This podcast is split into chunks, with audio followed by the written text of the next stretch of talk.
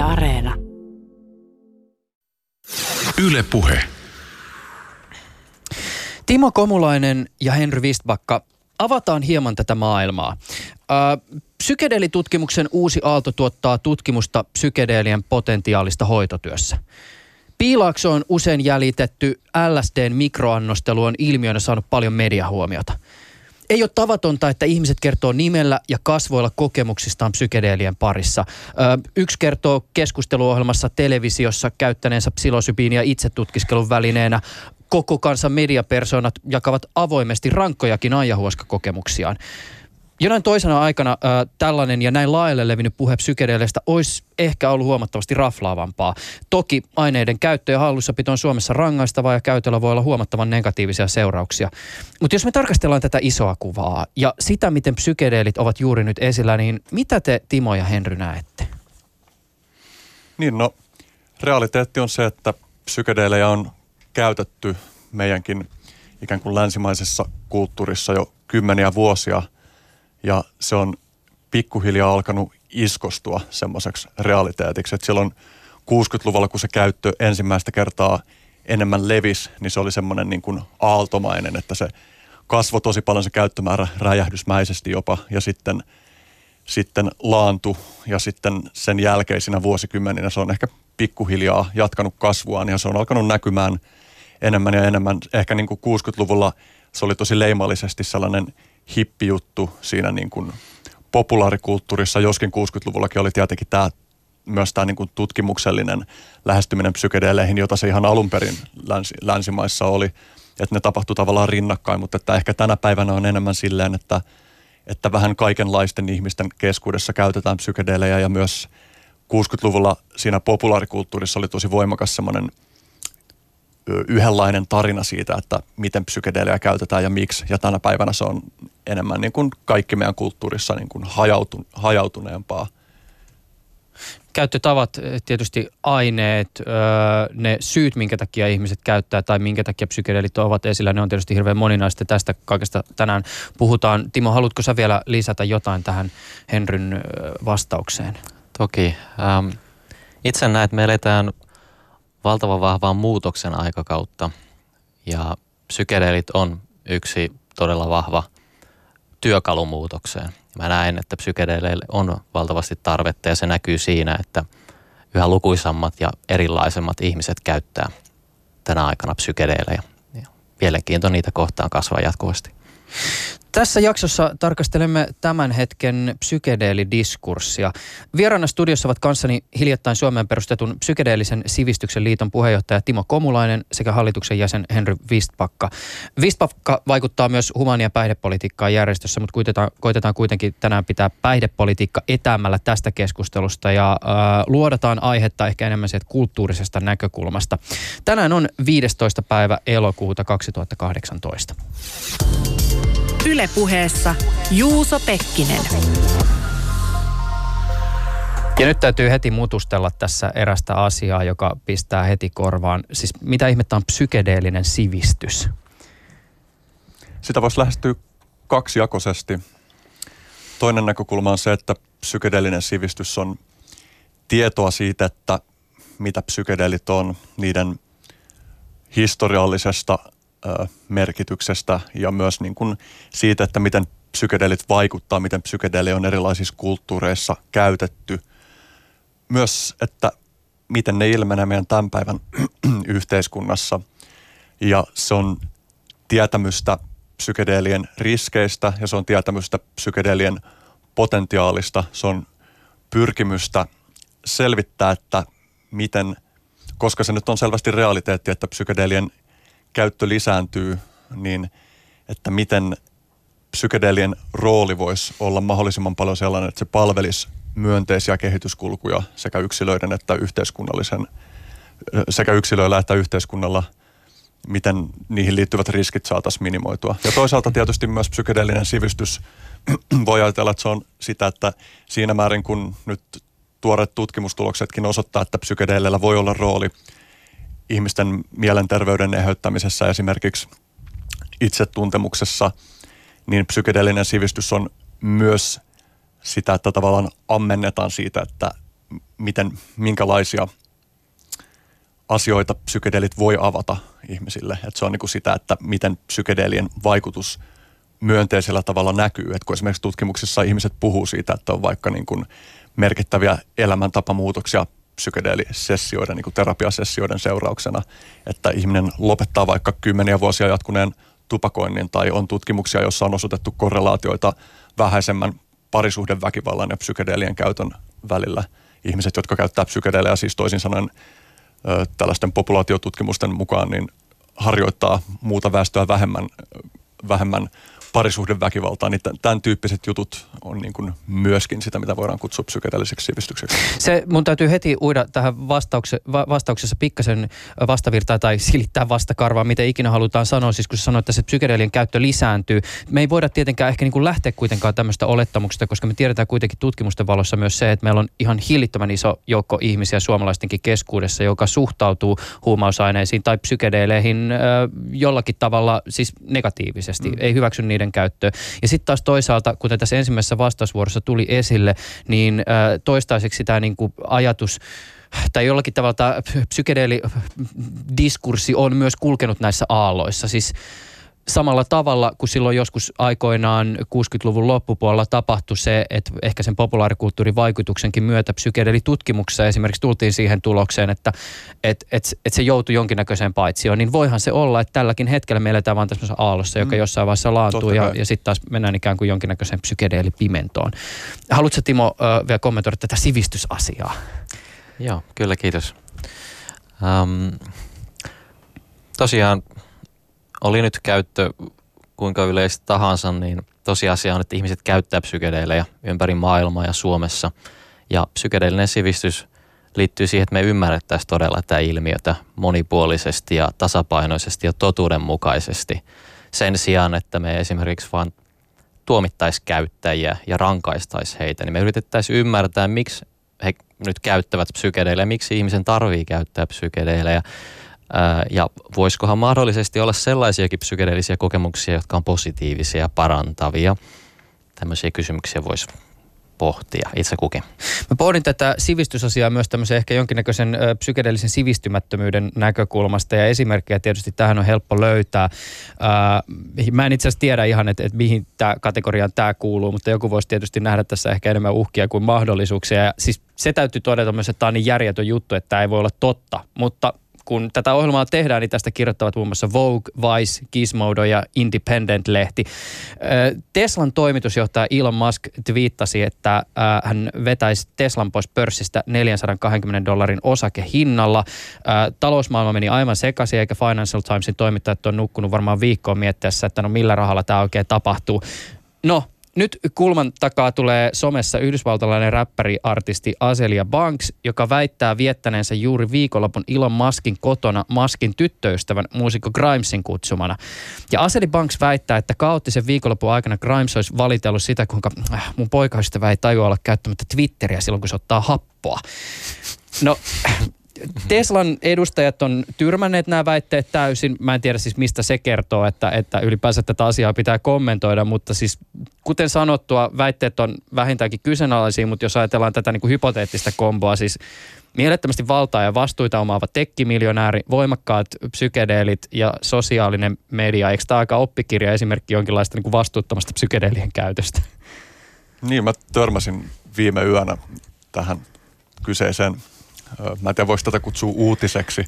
mutta Ehkä tämä on jonkinlainen ajankuva. Joo, mutta siis, niin, tähän siis tosiaan on niin kuin, mä en tiedä tätä räppäriä aiemmin kuin tämän jutun kautta, mutta, mutta mitä mä hänestä luin, niin hänellä on ollut tapana niin kuin ilmeisesti heittää aika räväkkiä lausuntoja erilaisista asioista ja, ja sain myös sen kuvan, että, että hieman ehkä semmoista kala, kalajuttumaista toisinaan, mutta en pidä mitenkään mahdottomana sinänsä, jos ajattelee, että voisiko näin tapahtua, niin totta kai näin voisi tapahtua, että psykedeelit on todella voimakkaasti tajunnan tilaan ja kokemusmaailmaan vaikuttavia yhdisteitä.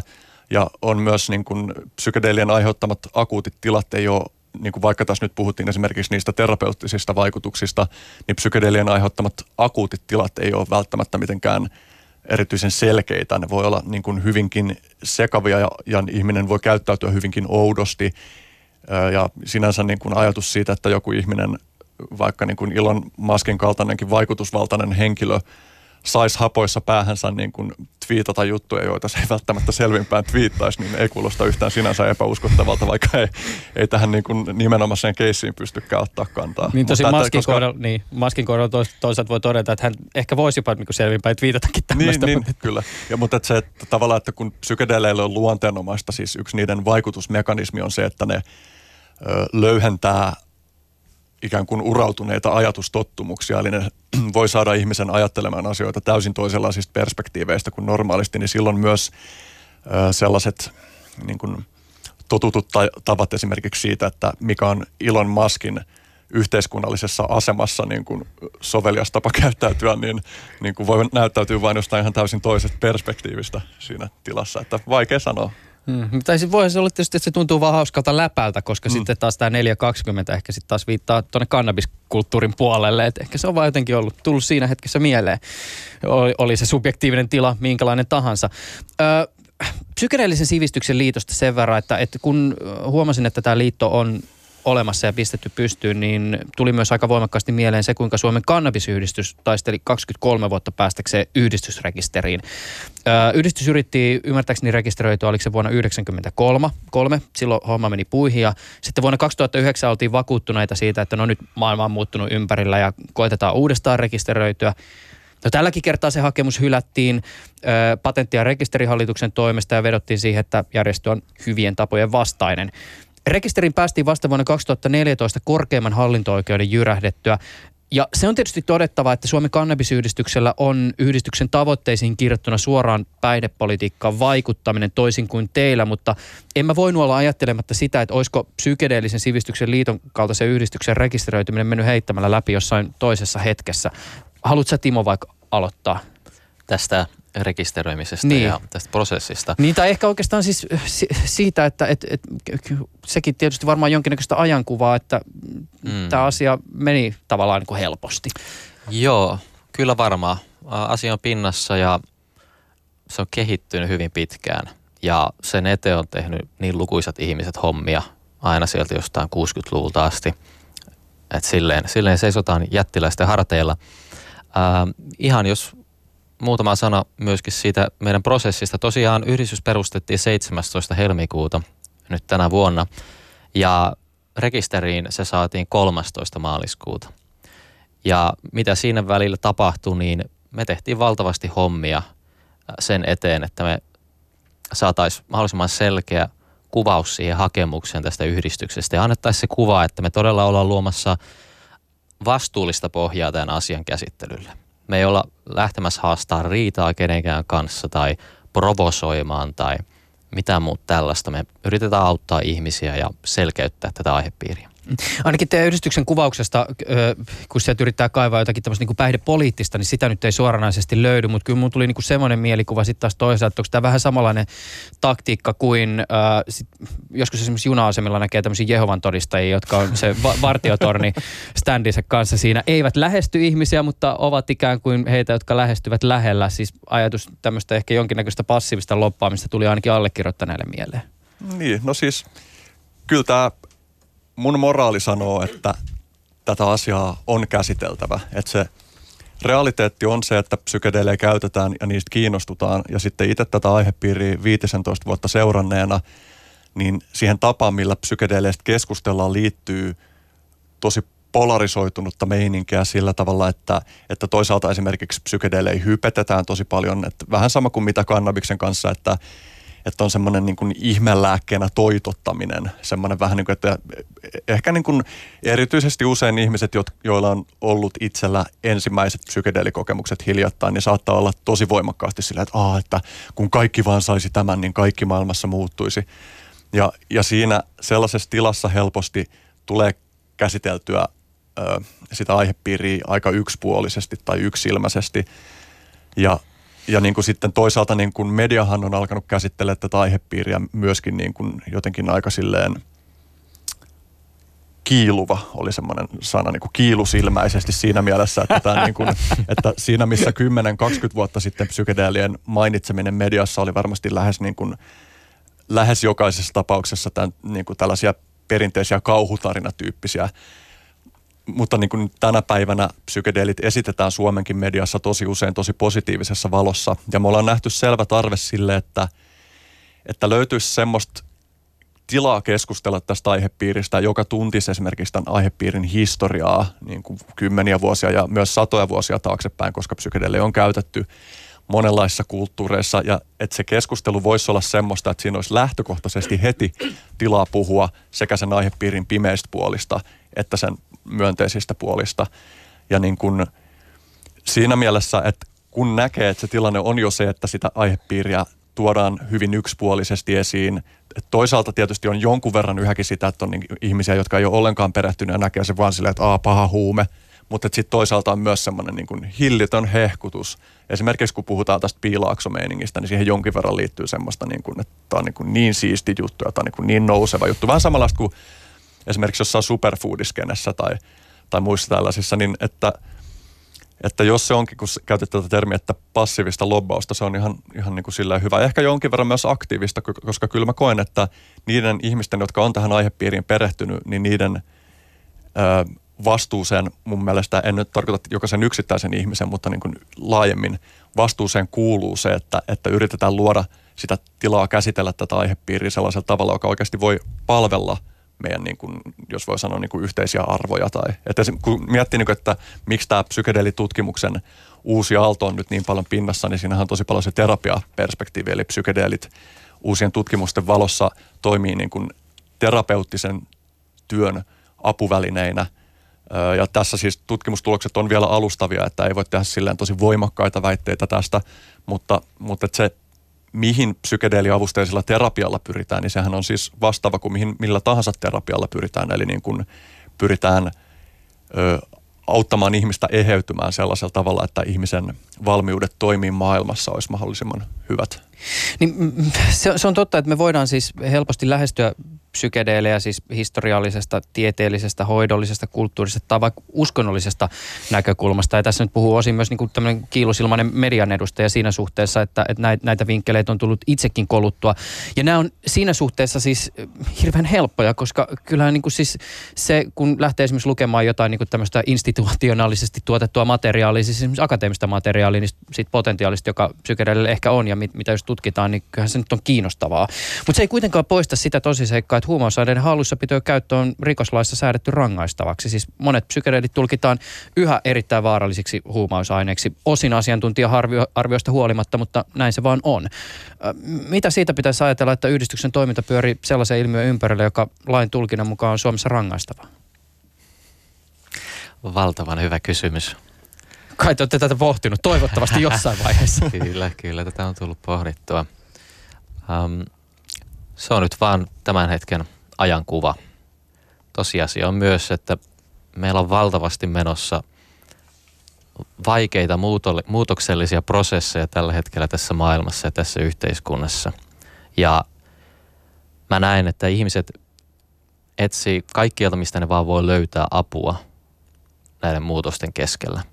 Sekä henkilökohtaisia että ää, perhesuhdellisia että yhteiskunnallisia ongelmia – ja psykedeelit, ne on vaan sellainen yksi, yksi työkalu, jonka jotkut toteaa itsellään toimivaksi ja ilmeisesti siinä määrin toimivaksi, että he ovat valmiit rikkomaan Suomen lakia – auttaakseen itseään, itseään niitä käyttämällä. Voidaan kohta vielä laajentaa tätä psykedeelien käytön moninaisuutta, niitä erilaisia motiiveja, joilla ihmiset psykedeelejä käyttää, mutta toisaalta mehän, mä sen verran jo tässä mainitsin, että mehän ei voida kuitenkaan kiistää sitä, että on olemassa myös tyyppejä, jotka käyttää näitä aineita ihan siitä syystä, että se olisi pään sekaisin. Ja mä käytän tässä nyt nimenomaan sanaparia pään sekaisin siitäkin huolimatta, että monesti esimerkiksi psykedeelien kohdalla nostetaan esille sitä, että ne subjektiiviset kokemukset ei välttämättä ole sekavia, mutta että tämmöisiäkin motiiveja löytyy. Äh, haluatko sä, Henri, tähän äh, lainsäädännölliseen asiaan tarttua? Joo, ja, ja voin kyllä mielelläni jatkaa siitä eteenpäin myös tähän, mitä sä sitten sen jälkeen Mä kysyn esiin, vielä mutta... pa- pari vielä näitä onge- tota ongelmakysymyksiä, mutta pysy mielellään tämä juridinen kysymys. Joo, eli mä näkisin, että kyse on siitä, että siis tällaiset aiheet, joku asia on kielletty yhteiskunnassa, niin niitä on tosi vaikea käsitellä just sen takia, että se kieltäminen – painaa ne maan alle. Ja mä näen, että se kieltäminen esimerkiksi tässä nimenomaisessa tapauksessa, kun puhutaan psykedeleistä tai laajemminkin laittomista päihteistä, niin se johtaa siihen, että että kun ne, asiat on maan alla, niin myöskään ongelmista ei pystytä puhumaan. Ei pystytä puhumaan niistä myönteisistä potentiaaleista, eikä pystytä puhumaan niistä ongelmista sellaisella tavalla, joka olisi mahdollisimman rakentava. Että totta kai niistä puhutaan esimerkiksi nyt tällä hetkellä sille, että mediassa käsitellään yksittäisiä tapauksia, mutta ikään kuin tuntuu siltä, että me ollaan yhteiskuntana, koko tämä päihdehomma, me ollaan haluttu lakasta se ongelma ikään kuin maton alle. Me ollaan ajateltu, että se kieltämällä, siis siinä on ollut hyvä ajatus taustalla, että kun me kielletään – tiettyjen päihdeaineiden käyttö, niin me ollaan ajateltu, että niiden päihdeaineiden, päihdeaineiden käyttöön liittyvät ongelmat vähenee, mutta nyt tutkimusnäytön valossa on alkanut olla yhä selkeämpää, että ei ne vähene sillä tavalla ja että siellä, missä päihteiden käyttöön suhtaudutaan enemmänkin kansanterveydellisenä kysymyksenä kuin kriminaalipoliittisena kysymyksenä, niin päihde, päihteiden käyttöön liittyviä ongelmia on saatu vähennettyä. Ja esimerkiksi tällä meidän järjestöllä on niin nyt vain sellainen ajatus, että huolimatta siitä, että on vaikea yhteiskunnallinen kysymys, me ollaan aikuisia ihmisiä. Meidän on kyettävä ottaa vastuuta reaali, niin kuin realiteeteista. Meidän on kyettävä ottaa vastuuta esimerkiksi siitä, että me ollaan nyt tutkimusnäytön valossa mitä ilmeisimmin päädytty toteuttamaan kymmeniä vuosia sellaista lainsäädäntöä, joka aiheuttaa selkeästi sellaisia haittoja, joita olisi – mahdollista ehkäistä, mikäli meidän lähestymistapa olisi toisenlainen. Nyt mennään sinne päihdepolitiikkasektorille. Kyllä, mutta se on väkisinkin, koska kyllä, sä, kysyit tästä, niin kuin, sä kysyit tästä laittomuusasiasta. Mm. Ja niin kuin, että ajatuksenahan, yhtenä keskeisenä ajatuksena siinä käytön rangaistavuuden taustalla on se, että halutaan antaa sellainen signaali, että näiden päihteiden käyttö ei ole ok. Mutta nyt kun me ollaan todettu, että kyseinen signaali, mitä ilmeisimmin on kääntynyt – itseään vastaan, niin meidän on yhteiskuntana kyettävä olemaan riittävän kypsiä ottaaksemme toisenlainen lähestymistapa, etsiäksemme sellaisia keinoja, joilla me voidaan vähentää niitä ongelmia ja toisaalta edistää sitä, että, että positiiviset puolet siinä ilmiössä pääsis, pääsis toteutumaan. Harrastan vielä tämmöistä pohdiskelua liittyen tähän toimintaympäristöön. Siis kansainvälisten tutkimusten valossa on erittäin todennäköistä, että se, joka aineita hankkii, hankkii ne torverkon kautta. Suomalaiset ostaa huumeita erittäin ahkerasti sieltä tai torverkkoa hyödyntäen. Tähän liittyy siis monia riskejä ostaja voi kohdata väkivaltaa, tavara ei välttämättä ole sitä, mitä luvattiin. Poliisi voi olla aika kiinnostunut kaupoista ää, ja sitten esimerkiksi kiinni jäämiseen liittyvät sosiaaliset haitat, ne on erittäin suuria huumeisiin liittyen. Ää, potentiaaliset enemmän tai vähemmän suorat kytkökset järjestäytyneeseen rikollisuuteen, nekin on ää, niin kuin olemassa. Teidänkin jäsenistössä tai potentiaalisessa jäsenistössä on henkilöitä, jotka... Ää, ehkä ajattelevat niin, että psykedeleihin perehtyminen ilman, että niitä ottaa on sama kuin keräilys vinyyleitä, mutta kämpillä ei ole vinyylisoitinta. Uh, no, Kuulun siis... näihin ihmisiin. Aja, no, mulla okay. on vinuille Kans, eikä ka, kansitaide oh. kiinnostaa. mutta et, et, et, et, jos ajatellaan, että on tämmöinen henkilö, niin, niin tota, tietysti siis se tarkoittaa sitä, että altistuu näille edellä mainituille riskeille. Puhumattakaan sitä, siitä, että jos me ajatellaan, että psykedeleillä on potentiaalia esimerkiksi itsetutkiskeluun, niin eikö se ole aika huono lähtökohta, jos tämän tutkiskelu ikään kuin välttämättömänä ehtona on kuumottelu? Kuumottelu, se riippuu tietenkin ihan yksilöstä. Mutta siis liittyen ihan joo. siis näiden aineiden hankintaan? Kyllä, kyllä. Tarkoitan vaan sitä, että se, se on ihan yksilökohtainen asia. Itsekin kun tämä aihe tuli mulle henkilökohtaisesti ajankohtaiseksi joitakin vuosia sitten – niin mulla oli valtavasti silloin kuumottelua.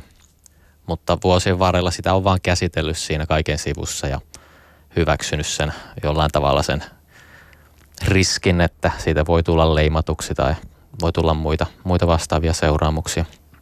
Mikä se on se po, po, pon, pohdiskelu tai punniskelu, pu, pu, punnitseminen, mikä sun kohdalla on tapahtunut? Että jos vaakakupissa on just ikään kuin tämä vaikka näitä edellä mainittuja riskejä, mitä mä mainitsin, ja sitten just esimerkiksi tämä leimaantuminen, joka huumeiden käytön kohdalla on edelleenkin, se on, se on aika iso ilmiö, joissakin tapauksissa aika iso ongelmakin, yhteiskunnallinen ongelma, mutta et mikä se vaakakupissa on sitten ollut se toinen juttu sun kohdalla? Joo, mä näkisin, että, että kunkin ihmisen elämässä, jos, jos jokin muutos on tapahtuakseen, tulee semmoinen kriittinen piste – jossa ei, jossa ei oikein millään muulla ole väliä kuin sillä, että sä, sä teet kaikkes parantuaksesi tai muuttuaksesi. Ja se, se tapahtui mulla. elämässä vaan on tapahtunut sellaisia asioita, jotka on ajanut siihen pisteeseen, että on halunnut tutkia kaikki mahdolliset keinot päästä eteenpäin, selvittää niitä omia ongelmia ja toki mun elämässä on ollut paljon muitakin, muitakin tällaisia työkaluja ja apukeinoja kuin psykedeelit, mutta ne, ne on ollut todella, todella merkittäviä mulle, mulle henkilökohtaisesti tällaisissa asioissa. Tätä aihetta voi ymmärtää esimerkiksi sen kautta, sullakin ollut tässä ohjelmassa ihminen, joka sairastaa Hortonin oireyhtymää, jota on kutsuttu myös itsemurha päänsäryksi, joka on tiettävästi kivuliaimpia tiloja, mitä ihminen, ihmisen tiedetään voivan kokea. Ja tästä ei ole vielä tutkimusnäyttöä, mutta on todella suuri määrä ihmisiä, jotka sanoo, että psykedelien käyttö on auttanut heitä päänsäryn ehkäisyssä. Ja, ja tämä on esimerkiksi, no, sairautta kutsutaan itsemurha päänsäryksi sen vuoksi, että, että monet sitä sairastavat päätyy tekemään itsemurhan, koska ne kivut on vain niin sietämättömiä. Ja mä oon keskustellut useiden tällaisten ihmisten kanssa siitä, että he on päättänyt sitten käyttää laitonta päihdeainetta kokeiltuaan jo saatavilla olevia hoitomuotoja, jotka heidän kohdallaan ei ole tepsinyt. Ja tämä on mun mielestä semmoinen, semmoinen näkökulma, jonka mä uskon useimmille olevan aika helppo ymmärtää. Että jos vaakakupissa on se, että kuoleeko vai jatkaako elämää, niin sitä ottaa minkä tahansa työkalun, jonka kautta pystyy, pystyy saamaan edes jonkinlaisen niin kuin toivon oljenkorren. No tietenkään useimmilla ihmisillä tilanne ei ole näin raju, mutta et just tämän järjestön näkökulmasta, no me mielletään ehkä sillä tavalla, että, tai mä voin puhua jotenkin heti huomaa, että kun puhun niin kuin, että me, niin tuntuu typerältä. Puhun mm. omasta puolestani, että, että itse, no mä oon käsitellyt näitä päihdepolitiikka-asioita esimerkiksi julkisuudessa jo monta vuotta. Mä koen, että mulla on mahdollisuus tuoda tätä aihepiiriä rakentavalla tavalla esiin ja mulla ei ole sillä tavalla menetettävää kuin monilla muilla ihmisillä voisi olla, niin kun, kun mä otan sen ikään kuin riskin, että mä puhun julkisesti tällaisesta hieman tule, tulenarasta aihepiiristä. Mutta on tosi paljon sellaisia ihmisiä, jotka ei pystyisi tekemään sitä valintaa, puhua tästä julkisesti ja heidän niin kuin kohtaamansa riskit on silloin myös huomattavasti suurempia. Et mä koen, että kun mulla on itsellä mahdollisuus olla mukana ottamassa ja kantamassa vastuuta tämän aihepiirin aiempaa rakentavammasta, rakentavammasta käsittelystä, niin silloin mä mielelläni teen sen. Ja se, että se tilanne on nyt tällä hetkellä se, että se käyttö on laitonta, niin ei kuitenkaan poista sitä tosiasiaa, että sitä käyttöä tapahtuu. Ja mä haluan nostaa esiin sitä keskustelua, että onko tämä nykytilanne nyt ihan oikeasti niin kuin kestävin keino, jolla me aikuiset ihmiset, jotka rakennetaan ja ylläpidetään tätä yhteiskuntaa, onko tämä nyt oikeasti se kaikista kestävin keino siihen. Mä en usko, että se on, ja mä uskon, että me kyetään muuttumaan. Mä uskon, että me kyetään lähestyä tätä aihepiiriä sillä tavalla, että sen ei tarvitse mennä sellaiseen, kun esimerkiksi kun sä oot maininnut kannabiksen, niin kannabikseen liittyy jonkin verran semmoista, semmoista polarisaatiota. Mä en tiedä, onko tämä nyt vähän niin kuin vähättely sanoa, että jonkin verran, että, niin kuin, että joko se on todella paha asia tai sitten se on todella hyvä asia, missä ei ole mitään ongelmia. Niin tämä on ehkä semmoinen niin kuin ennakoiva että, että mä toivon, että tämä psykedeliteema ei koskaan meidän yhteiskunnassa ehtisi mennä sellaiseen pisteeseen, että se olisi niin polarisoitunut, vaan että olisi itsestään selvää, kun siitä puhutaan, että siinä on monia puolia. Että psykedelien käyttöön liittyy todellisia riskejä, että psykedelejä ei tule käyttää missä tahansa tilanteessa tai että psykedelien käyttö voi joissain konteksteissa horjuttaa mielenterveyttä, vaikka se voi jossain toisissa tilanteissa eheyttää sitä. Että niin kuin että me nähtäisiin tämä asia monipuolisesti. Et ihan samalla tavalla, mun mielestä on hyvä, hyvä vertaus, että me puhutaan niin kuin urheilusta, johon liittyy riskejä. Me puhutaan vaikka jääkiekon pelaamisesta. Jääkiekon pelaaminen ei ole täysin turvallinen asia, mutta meidän ratkaisu ei ole se, että me kielletään jääkiekon pelaaminen, vaan meidän ratkaisu on se, että me yritetään tai me, me järjestetään se homma sillä tavalla, että ne ihmiset, jotka haluaa pelata jääkiekkoa, voi tehdä sen mahdollisimman turvallisesti. Tai vaikka vuorikiipeily, se on toinen hyvä esimerkki. Että niin kuin tavallaan, että kun puhutaan esimerkiksi siitä niin kuin lobbausasiasta, että koska mä mietin sitä, että kun mä tuon vaikka kriittiselläkin tavalla esiin, mä oon kirjoittanut monta kriittistä artikkelia niin kuin liittyen vaikka just tähän niin kuin psykedelien hypettämiseen, niin kun mä tuon sitä esiin sillä tavalla, niin mä silti niin kuin pohdin sitä, että mitenköhän tämä oikeastaan vaikuttaa. Vaikka mä tuon tämän kriittisellä val- valolla, niin johtaako se silti siihen, että ihmiset kiinnostuu tästä aihepiiristä enemmän. Mutta jos mä mietin vaikka niin kuin just vuorikiipeilyä, niin jos vuorikiipeily olisi laiton asia, jota ihmiset lähtisivät tekemään suin päin, niin kyllä mun mielestä silloin olisi moraalista pyrkiä edistää sellaisia tapoja käsitellä vuorikiipeilyä, jotta ihmiset tietäisivät, mitkä on vuorikiipeilyn todelliset riskit, miten niitä riskejä voi minimoida minkälaisessa tilanteessa ei kannata lähteä vuorikiipeilemään ja niin poispäin. Riippumatta siitä lainsäädännöllisestä tilanteesta, niin sen pyrkimyksen tulisi olla se, että siinä määrin kun sitä tapahtuu, niin se tehtäisiin mahdollisimman kestävällä tavalla. Mä en epäile sitä, ettetkö sä olisi tässä asiassa vilpitön, mutta pahoittelut, kun nämä ohjelmat, joita tekee aika usein, niin jollakin tavalla on keskustelussa toistensa kanssa, mm-hmm. mutta just propagandaan liittyen lähetykseen ja sitä kautta tämmöinen erityyppinen viestintä on lähe, niin kuin jo, jollakin tavalla mielessä. Ja tässä nyt yhteydessä, kun mä puhun propagandasta, mä en puhu ehkä siitä kaikkein härskeimmästä, mutta joka mm. tapauksessa sehän on niin kuin perustavallaan jonkinnäköisen semmoisen viestin, jos pyritään vaikuttaa jollakin tavalla esimerkiksi niin kuin massoihin, niin sehän on yksi tämmöinen perusmenetelmä, että ää, annetaan joku viesti, ja sitten annetaan myös ikään kuin se vastaviesti. Siis jotkut tämmöiset ikään kuin yhteiskunnat, joita jotkut kutsuu näennäisiksi demokratioiksi, niin viestii sillä tavoin, että valtaa pitävät saattaa jopa rahallisesti tukea oppositiota, jotta tulisi semmoinen mielikuva siitä, että on jonkinnäköinen niin kuin tasapuolisuus. Mutta mm. tämä ehkä nyt tälleen tämmöisenä ulosheittynä ajatuksena. Hei, toivottavasti me vielä tänään keritään ikään kuin luodata tätä psykedeelien käytön moninaisuutta. Me ollaan tietysti aika paljon nyt keskitetty tähän niin kuin esimerkiksi itse tutkiskeluun ja hoitoon, mutta mun pitää siihen liittyen vielä yksi kysymys kysyä. Mä haluaisin itse sitä ennen kysyä tarkemmin tuosta, koska kun sä tavasit tuon propaganda-ajatuksen, niin mä haluaisin kuulla, että miten sä kontekstualisoisit sen tähän keskusteluun. Että Sitähän tässä on... oikeastaan, sanotaan näin, että sitähän tässä nyt tavallaan myös niin kuin osin selvitetään. Mm. Se, sehän tässä nyt on myöskin se niin kuin allekirjoittaneen ajatus. Mä haluan mm. niin kuin avata myös sitä, että mitä tyyppejä te oikein olette tämän mm.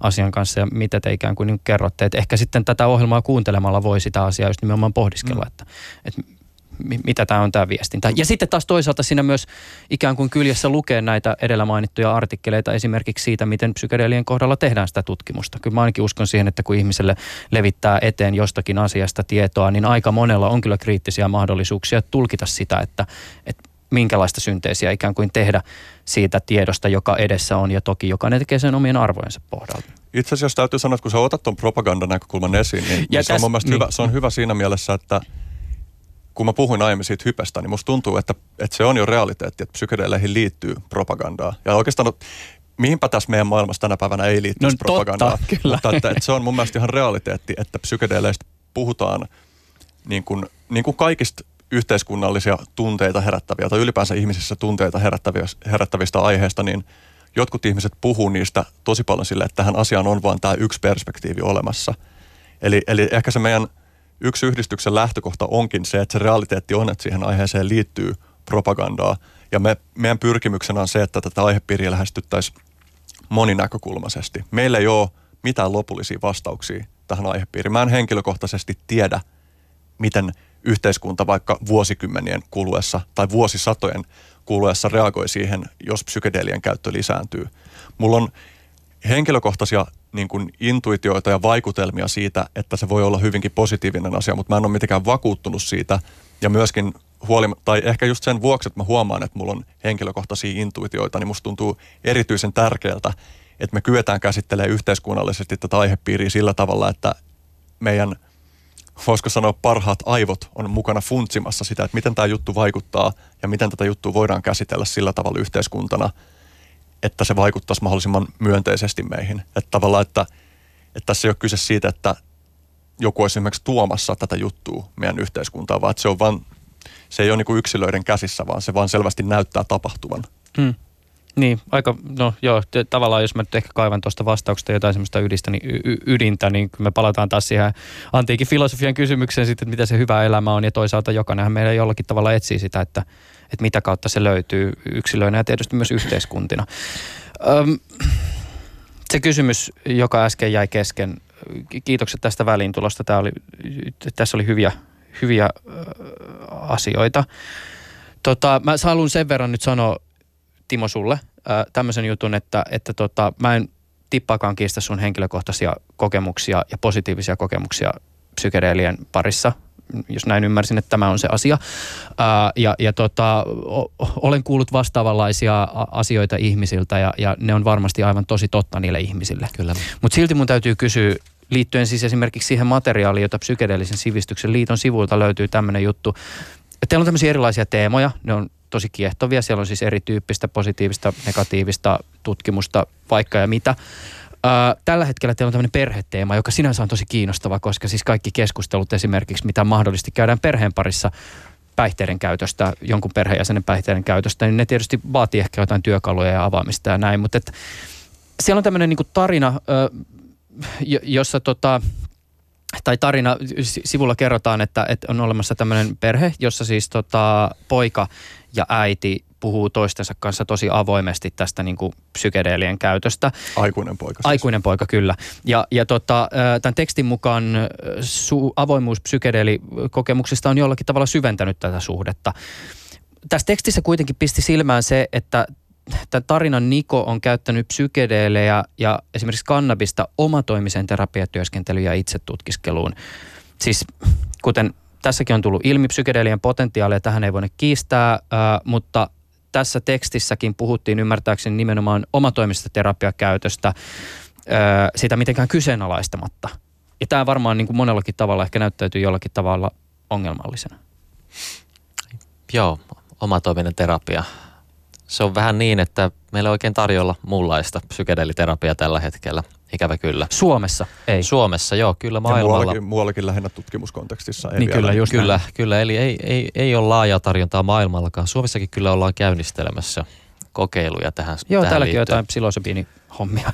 joo, joo. Mutta tota, tosiaan toistaiseksi, toistaiseksi ihmiset pystyy vaan omatoimiseen terapiaan. Siinä toki läheiset tai, tai muut psykedeelejä kokeilleet ihmiset voi olla avuksi. Kutsutaan, puhutaan niin sanotusta tripsittauksesta, jossa, jossa joku ihminen, jolla on kokemusta ja on mielellään vakaa, niin on siinä apuna ja tukena tarpeen mukaan.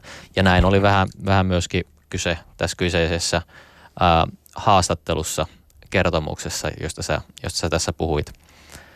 Ähm, niin. Niin toi, niin kun mä, mä mietin itse jokaisen meidän järjestön julkaiseman artikkelin kohdalla paljon tuota kysymystä siitä, että minkälaisessa valossa tämä teema tämän nimenomaisen tekstin kautta näyttäytyy. Ja se on niin kuin haastava kysymys, että minkä verran tuoda sitä näkökulmien kirjoa jokaisessa yksittäisessä tekstissä mukaan. Ja niin kuin tiedostan sen, että niitä mahdollisia perspektiivejä on niin kuin hyvin monenlaisia, niin se ei ole niin kuin ihan vain toimituksellisestikaan kovin helppo kysymys, että minkä verran painottaa mitäkin, mutta, mutta niin kuin koen itse olevani, mulla on itse asiassa yhtenä niin kuin sellaisen haasteena, kun me ollaan lähdetty luomaan tällaista, tämän niin kuin meidän järjestöllä on tämä sivusto, joka julkaisee ihmisten tarinoita, niin mulle henkilökohtaisesti on yhtenä haasteenakin se, että miten tavallaan sallia se, että tätä aihepiiriä käsitellään niin kuin tosi monenlaisista näkökulmista, miten kun tarkoitus on antaa monenlaisille psykedeelejä käyttäville tai niistä kiinnostuneille ihmisille ääniä, niin miten mä henkilökohtaisesti esimerkiksi nielen sen, jos vaikka meidän kautta olisi tulossa ulos joku teksti, jossa ihminen suhtautuu aihepiiriin, vaikka sanotaan, että mä koen sen huomattavasti hövelimmäksi kuin mun oma suhtautuminen. Mutta sitten toisaalta tässä joutuu tekemisiin myös sen realiteetin kanssa, että, että näin ihmiset tekee. Että me halutaan tuoda esiin realiteettia siitä, että näin ihmiset tekee.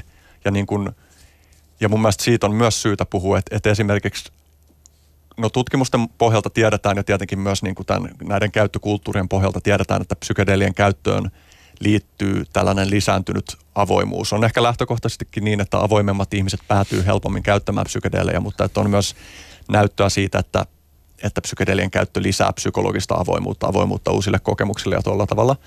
Ja vuosia tätä niin kuin aihepiiriä seuranneena, niin, niin joskus siihen liittyy myös se, että mun näkökulmasta vaikuttaa siltä, että, että ihmiset, jotka on käyttänyt paljon psykedeelejä, niin saattaa olla niin kuin tosi voimakkaan avoimuuden tilassa sillä tavalla, että ne päätyy esimerkiksi uskomaan sellaisiin juttuihin, niin kuin, joihin mä en henkilökohtaisesti osaisi vaikka uskoa. Ja, ja niin kuin, niin tämä on niin yksi sellainen realiteetti, joka tätä psykedeeli-aihepiiri käsitellessä niin joudutaan kohtaamaan, että, että mitä se tarkoittaa, että on enemmän avoimuutta. Se tarkoittaa niin kuin positiivisella tavalla sitä, että ihmiset on kykeneväisempiä esimerkiksi päästämään irti jostain vanhasta näkökulmasta, joka ei enää palvele ja ottamaan jonkun uuden. Tämä on niin kuin yksi niistä, mm. mitä on esitetty olevan tämän terapeuttisen käytön niin kuin ytimessä. Mutta sitten toisaalta just, että tiedetään, että psykedelian käyttö voi lisätä suggestioalttiutta. Ja esimerkiksi just tämä tarkoittaa käytännössä sitä, että jos mä nyt mietin niin kuin stereotyyppisesti, että joku ihminen käyttää tosi paljon psykedeelejä ja vaikka lukee jatkuvasti jotain salaliittoteoriakamaa, niin mm. se saattaa lisätä sitä, niin kuin, että ihminen alkaa ottaa vastaan sitä kamaa. Eli mä haluan, mä haluan että Voi kuvitella, kyllä... tälle ei, ei tutkimukseen pohjaa, mutta voi kuvitella, että viinankin kasvua käydä ihan näin, mm, jos kyllä, kyllä. joutuu tietyn materiaalin äärellä. Joo, eihän tämä niin kuin avoimuuden lisä, lisääntyminen, mm. niin kuin, no niin, joo, ei, ei oikeastaan mennä tuohon sen enempää, mutta et, niin, niin kuin, ehkä tässä on myös se, että, että, että tässä on tarkoitus paljastaa sitä moninaisuutta. Että niin kuin yksi aspekti siihen, että psykedeelejä tuodaan tosi paljon esiin nyt tällä hetkellä siitä niin kuin lääketieteen ja terapian näkökulmasta, niin se kuitenkin, se käyttö siinä kontekstissa on tietynlaista, se on niin kuin tietyllä lailla rajattua ja se on tietyllä tavalla tarinallistettua, kun todellisuudessa se niin kuin psykedelien käytön diversiteetti on paljon laajempaa ja se niin kuin, No niin kyllä sen tavallaan, mm. että jos miettii sitä, että ku, mi, miten me mielletään 60-luvun luvun kulttuuri, se niin kuin hippikulttuuri, niin se oli tosi luovaa niin kuin meininkiä, niin se luovuus silloin, se täytyy niin kuin nähdä ikään kuin kaikkinaisuudessaan, että luovuus ei ole vaan niin kuin joku juttu, joka tuottaa yhdenlaisia asioita ihmiselämässä. Esimerkiksi luovuus tuottaa pelkästään vain taidetta, vaan niin kuin luovuus mitä kaikkea se tarkoittaa? Voisi ehkä koittaa sanallistaa tätä, mitä ymmärtääkseni tässä, tässä pyrit viestiä ehkä hieman toisesta näkökulmasta, siis ylipäätänsä siitä, että, että teillä kuitenkin se yläkäsite on hyvin laaja. Siis jos me lähdetään ihan siis psykedeelien määrittelystä, niin sitä määrittelyä voi tehdä hirveän monesta eri näkökulmasta. Siis äh, psykedeelejä voidaan luokitella tiettyjen kemiallisten ylärakenteiden kautta. Äh, oikeudellinen määritelmä kytkeytyy ymmärtääkseni aineluetteloihin, katsotaan vaan listasta, tämä on tätä. Ja sitten taas esimerkiksi kun katsoo sanakirjoja, siis melkein minkä tahansa maan, niin viitataan tyypillisesti aineisiin, jotka muuttavat tajunnan tiloja, eli silloin se määrä on, tai, tai siis määritelmä on se subjektiivinen. Ja, ja sitten jos me ajatellaan just tätä, että esimerkiksi miten ihmiset käyttää psykedeelejä, niin sitten taas toisaalta, kun tässäkin aletaan niin miettiä sitä, että mitä itse asiassa näillä asioilla on yhteistä, niin se ikään kuin – asioiden välinen yhteys saattaa olla aika jollakin tavalla niin kuin hatara tai epämääräinen. Siis jos me ajatellaan tätä, että meillä on vaikka just joku niin kuin, no tämmöinen stereotypinen piilaakson koodaaja, joka mikroannostelee LSDtä ollakseen, ollakseen työssä tehokas ja luova. Sitten meillä voi olla esimerkiksi jossain niin kuin käynnissä tutkimus, jossa syötetään psilosybiinia terminaalivaiheessa oleville syöpäpotilaille, jotta he pystyisivät käsittelemään sitä elämäntilannettaan. Tai sitten meillä on just joku niin kuin tyyppi, joka etsii itseään aijahuoskan avulla, niin, niin nämä on aika hyvin ty- erityyppisiä tilanteita. Mutta joo, t- tässä tavallaan ehkä jollakin tavalla pyörittelin tätä samaa, mitä, mitä sinäkin äsken. Henri, haluatko sä Timo? Joo, no ihan tuli vaan mieleen tuosta, tuosta kun sä puhuit noista eri määritelmistä. Eli ajatellaan, että on psykoaktiivisia psykedeellisiä ää, aineita tai erilaisia, erilaisia asioita, mitä ihmiset voi nauttia, jotka vaikuttaa heidän mielentilaan. Psykoaktiivinen, se nyt on sellaista yleistä mieleen vaikuttaa, mutta mä, miten mä näkisin psykedeelin eroavan psyko, psykoaktiivisesta on se, että psykedeeli annoksesta riippuen hajoittaa niitä erilaisia persoonaan liittyviä rakenteita, mitä ihmisessä on. Tai vähintäänkin notkistaa niitä, mikä on valtavan hyödyllistä erilaisten vaikeiden asioiden käsittelyssä, joissa, jossa voi olla koko elämän aikana muodostu, muodostuneita jumeja. Et jos, jos sulla on vaikkapa joku trauma tapahtunut lapsuudessa, joka, joka vieläkin vaikkapa 50 vuoden iässä hallitsee sun elämää, niin se on hyvin vaikea päästä käsiksi ilman vuosien terapiaa tai vaikkapa sitä, että sä, sä käytät vastuullisesti ää, rauhallisissa äh, olosuhteissa psykedeeliä jonkin, jonkin kerran ja sä pääset siihen käsiksi, siihen, siihen alkuperäiseen traumaan ja pystyt kohtaamaan sen ja ehkä päästämään siitä ehkä lopulta sitten irti. Ja realiteettihan on se, että monet ihmiset kärsii tässä maailmassa erilaisista mielenterveysongelmista ja osa niistä mielenterveysongelmista on ehkä enemmän – yksilöstä lähteviä niin kuin sillä tavalla siis, että ne on siihen yksilön niin kuin elämänkokemukseen liittyviä mutta sitten osa on selkeästi enemmän myös kytkeytyy niin kuin yhteiskunnalliseen tilanteeseen. Ihmisillä on paljon mielenterveysongelmia, jotka liittyy siihen, että on esimerkiksi vaikea löytää tässä maailmassa työtä, joka ensinnäkin elättäisi ja toisekseen puhuttelisi jollain syvemmällä tasolla. Ja se mm, on niin merkityksellisyys. Merkityksellisyys. Se on, ja se on niin kuin, mä näen, että se, että miksi ihmisiä kiinnostaa psykedeelit, niin yksi tekijä siinä on se, että, että on selkeää, että psykedelien käyttöön kytkeytyy paljon just tällaiseen merkitykseen liittyvien kysymysten käsittelyä. Ja niin kuin tuohon, mitä, mitä Timo sanoi, niin mä mietin jotenkin sitä, että niin kuin sitä motiivien moninaisuutta, että kun ollaan sellaisessa tilanteessa, jossa on vaikea hahmottaa esimerkiksi sitä, että minkälaisia elämänmuutoksia tarvitsisi tehdä, jotta voisi kokea itsensä ehemmäksi. Timo mainitsi tästä niin kuin notkistavasta vaikutuksesta. Tästäkin on tutkimuspapereita viime vuosina kirjoitettu aika paljon ö, yhdessä tällainen brittitutkija Robin Carhart Harris, joka on yksi nimekkäimpiä tämän aihepiirin tutkijoita, niin hän käytti tällaista il- ilmaisua, että, että psykedeelit voi auttaa purkamaan urautuneita ajattelurakenteita. Ja tähän liittyy myös siis merkittävissä määrin psykedeelien riskit, koska sitten jos psykedeelejä käytetään jossain holtittomasti tai se, niin kuin sekavassa sosiaalisessa tilanteessa tai muuta, niin se voi olla niin kuin todella disorientoivaa tai ahdistavaa tai pelottavaa ja joissain äärimmäisissä tapauksissa myös hyvin traumatisoivaa, koska sä niin kuin notkeutat sun, halutaanko tässä nyt puhua aivojen tai mielen tasolla, sä notkeutat sun ajattelua ja sitten niin kun, jos se tilanne onkin semmoinen, että tapahtuu jotain, niin kun, sanotaan, että ihminen käyttää psykedeelejä vaikka sellaisessa, kun puhuttiin tästä niin kun käytön moninaisuudesta, mm. niin on ihmisiä, jotka sekakäyttää esimerkiksi niin kun sekasin vaikka psykedeelejä ja alkoholia ja jotain muita päihdeaineita.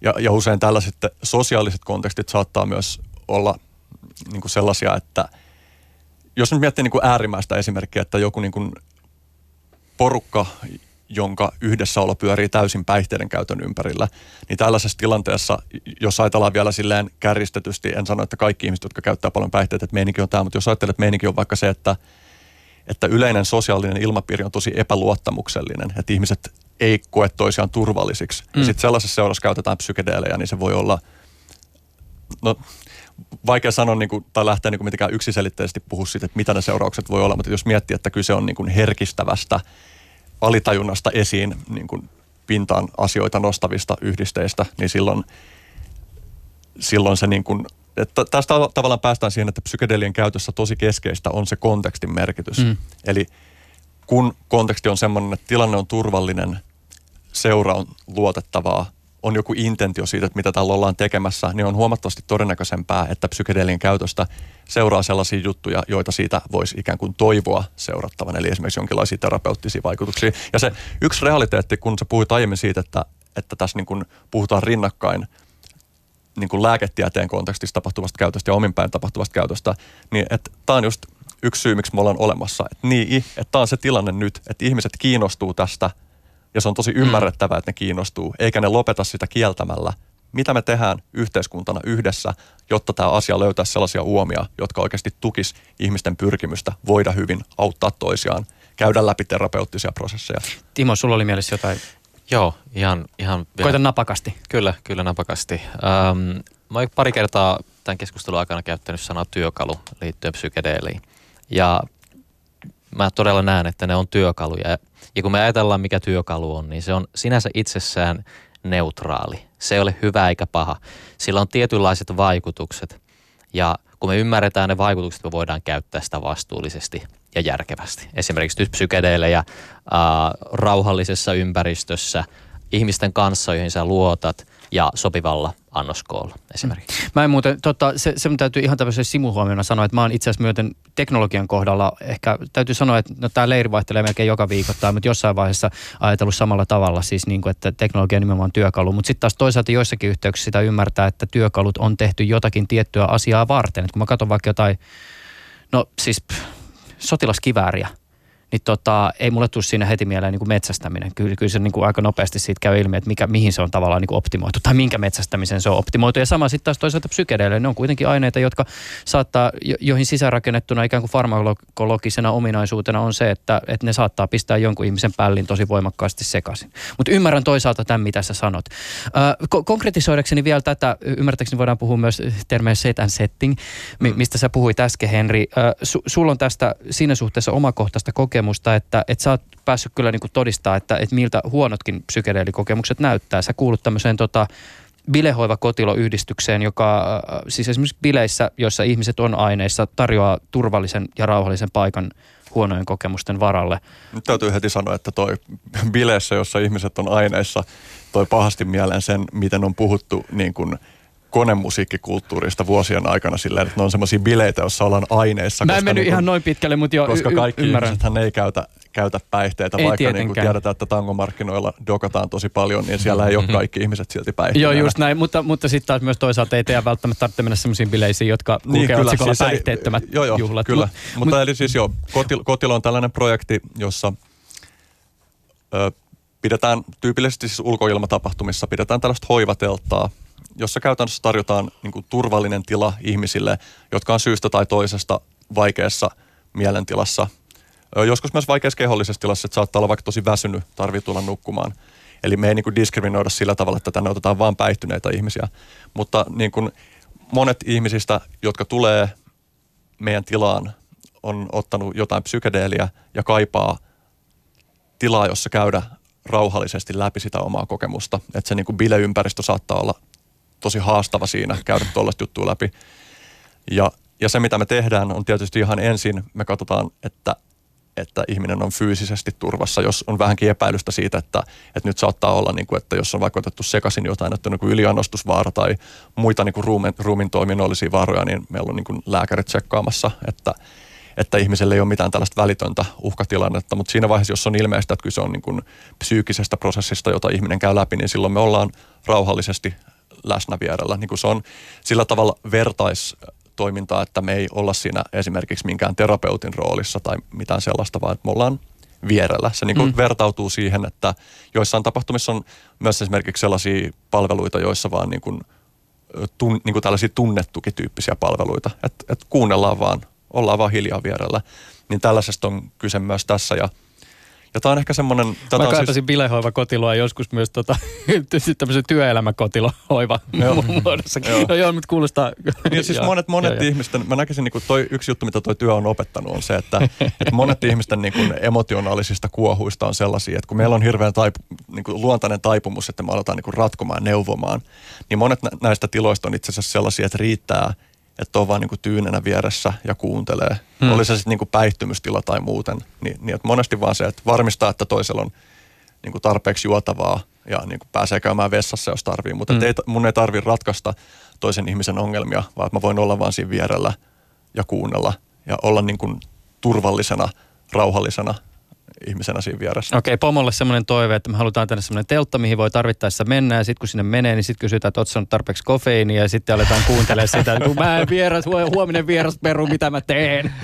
Joo, okei, okay, mutta niin, niin, siis joka tapauksessa tässä on niinku, t- tätä kautta tietysti sulla on tullut myös kokemusta siitä, että et, et, tota, et, et, miltä se sitten niin kuin ulospäin esimerkiksi näyttää, niin. kun ja, on huono tilanne. Mutta et, ja, ja, niin. ja täytyy sanoa, että sit monesta näistä tilanteista on sillä tavalla, että sitten kun siinä on rauhallisesti vieressä, joskus se saattaa viedä kymmeniä minuutteja, joskus se saattaa viedä monta tuntia, että se prosessi niin kuin menee läpi. Mm. Mutta usein ne ihmiset sen jälkeen, kun ne on rauhoittunut ja saanut käydä sen jutun läpi, niin ne sanoo, että vitsi, että tämä teki tosi hyvää. Että se olo, vaikka se on saattanut olla sen kokemuksen aikana vaikea, siis kaikki psykedeelikokemukset ei ole vaikeita mm. todellakaan, mutta silloin kun se on, niin usein kun ihminen saa käydä rauhallisessa ympäristössä sen läpi, niin jälkeenpäin on semmoinen olo, että huh, että olipa rankkaa, mutta on tosi tyytyväinen, että kävin läpi tämän. Hmm. Ja tätä sama, tämä sama toistuu myös noissa tutkimuksissa, että ihmiset saattaa käydä läpi tosi raskaita juttuja. Ja se on just se yksi juttu, joka avaa sitä, että miksi on terapeuttisesti hyödyllistä, että ihminen käy läpi asioita itsestään, jotka ei ole välttämättä miellyttäviä kohdata. Mitä, miten mä kohtelen elämäni ihmisiä, miten mä pidän itsestäni huolta ja tuolla tavalla. Mutta sitten kun ne käydään läpi, niin kuin ihan missä tahansa terapeuttisessa työskentelyssä, niin, niin se voi olla tosi, tosi eheyttävää. Tämmöinen tota, ajankohtainen, suht, suht tuore ilmiö, ä, jonka kohdalla ehkä voisi miettiä sitä, että jos olisitte ikään kuin jo olleet pidempään olemassa ja ihmiset teidät tietäisi, niin mitenköhän tämäkin kohu olisi ehkä mennyt. Siis keväällä Taideyliopiston teatterikorkeakoulu antoi potkut lehtorille, joka oli vetänyt koulussa rituaalistinen teatteri ja esitystaide ja Consciousness and Art nimisiä kursseja. Hesari kertoi, että tämä lehtori oli opettanut kursseillaan alkuperäiskansojen ja uskontojen rituaaleista. Ja kertomansa mukaan hän oli opastanut ja antanut yhteistietoja muutamalle opiskelijalle, jotka halusivat tutkia eteläamerikkalaista shamanismia ja rituaaliperinnettä. Ja joihinkin näihin rituaaleihin kuuluu myös ayahuasca-nimisen kasvihuutekeitoksen nauttiminen. Kyseessä siis voimakas psykedeeli. No nämä potkut peruttiin, kun asiasta lähti muun muassa joukko kulttuuri- ja uskontotieteilijöitä, jotka puolusti havainnoivaa osallistumista tutkimusmetodina. Äh, no, jo, jos tavallaan ikään kuin tämä asia olisi ehkä yleisimmässä tiedossa, niin voi olla, että tältäkin kohulta ja potkuilta ja taas takaisinottamiselta voisi mahdollisesti vältytty. Niin, toihan on kuitenkin antropologisessa tutkimuksessakin ihan perusjuttu toi osallistuva tutkimus, että se ei ole mitenkään erikoista, että ihminen, joka – perehtyy vieraan kulttuurin traditioihin, niin ottaa niihin osaa. Mutta tässä on vaikea sanoa, koska sitten ei ole kerrottu siitä tapauksesta kaikkea, niin kuin, että mitä siinä on ollut taustalla siinä päätöksessä, niin alkuperäisissä potkuissa ja tuolla tavalla. Mutta että kyllähän siitä semmoinen vaikutelma tuli, että tässä ei ole ehkä niin kuin ymmärretty, että minkälaisesta jutusta on kyse. Ja sitten toisaalta tietenkin, että kun kyse on Suomessa laittomaksi määritellystä yhdistöistä, vaikkakin siellä Etelä-Amerikan maissa läheskään, tai siis että osassa se on ihan täysin laillista ja hyväksyttyä, mutta tässä ehkä oli semmoinen pelko siitä, että tässä syntyy nyt joku huumekohu ja haluttiin ehkä ennaltaehkäistä sitä, kun tämä, tässä oli siis taustalla o- o- opiskelijan valitus tästä.